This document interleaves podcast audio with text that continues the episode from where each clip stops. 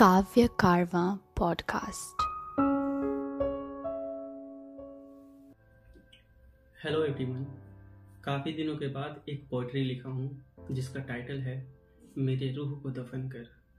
अगर आपको ये ये पोइट्री अच्छी लगेगी तो कमेंट करके ज़रूर बताइएगा। मेरे रूह को दफन कर मेरे एहसासों के कब्र पे अपनी ख्वाबों की महल बनाओगी।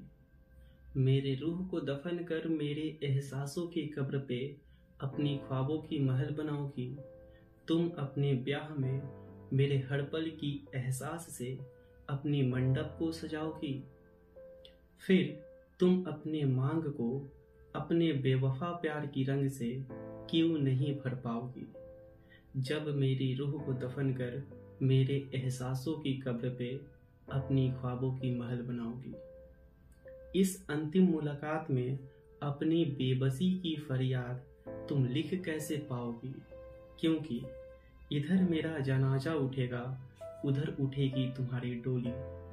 क्योंकि इधर मेरा जनाजा उठेगा, उधर उठेगी तुम्हारी डोली तो फिर मेरे जनाजे के पीछे तुम चल कैसे पाओगी? वजह तो तुम ही थी मेरे रूह को जिस्म से अलग करने की। वजह तो तुम ही थी मेरे रूह को जिस्म से अलग करने की।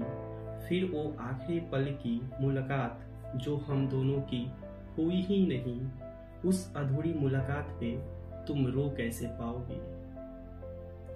मेरे दिल ने तुम्हारे प्यार के साथ बेवफाई कर डाली, यही बात दिल खुद को बता देगा। मेरा दिल ने तुम्हारे प्यार के साथ बेवफाई कर डाली, यही बात दिल खुद को बता देगा।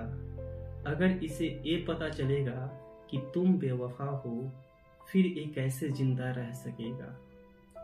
और जब तुम इस बात को कभी दिल से महसूस करोगी तो फिर मुझसे प्यार करने की सिला से खुद को कैसे रोक पाओगी?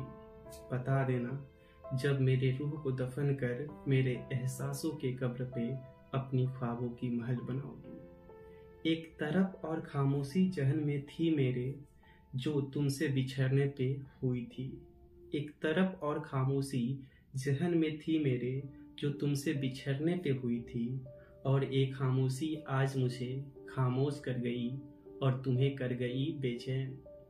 और एक खामोशी आज मुझे खामोश कर गई और कर गई तुम्हें बेचैन।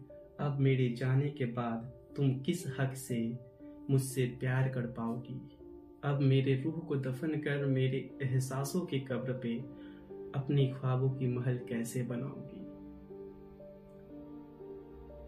तो कैसा लगा आपको ये पोइट्री कमेंट करके ज़रूर बताइएगा।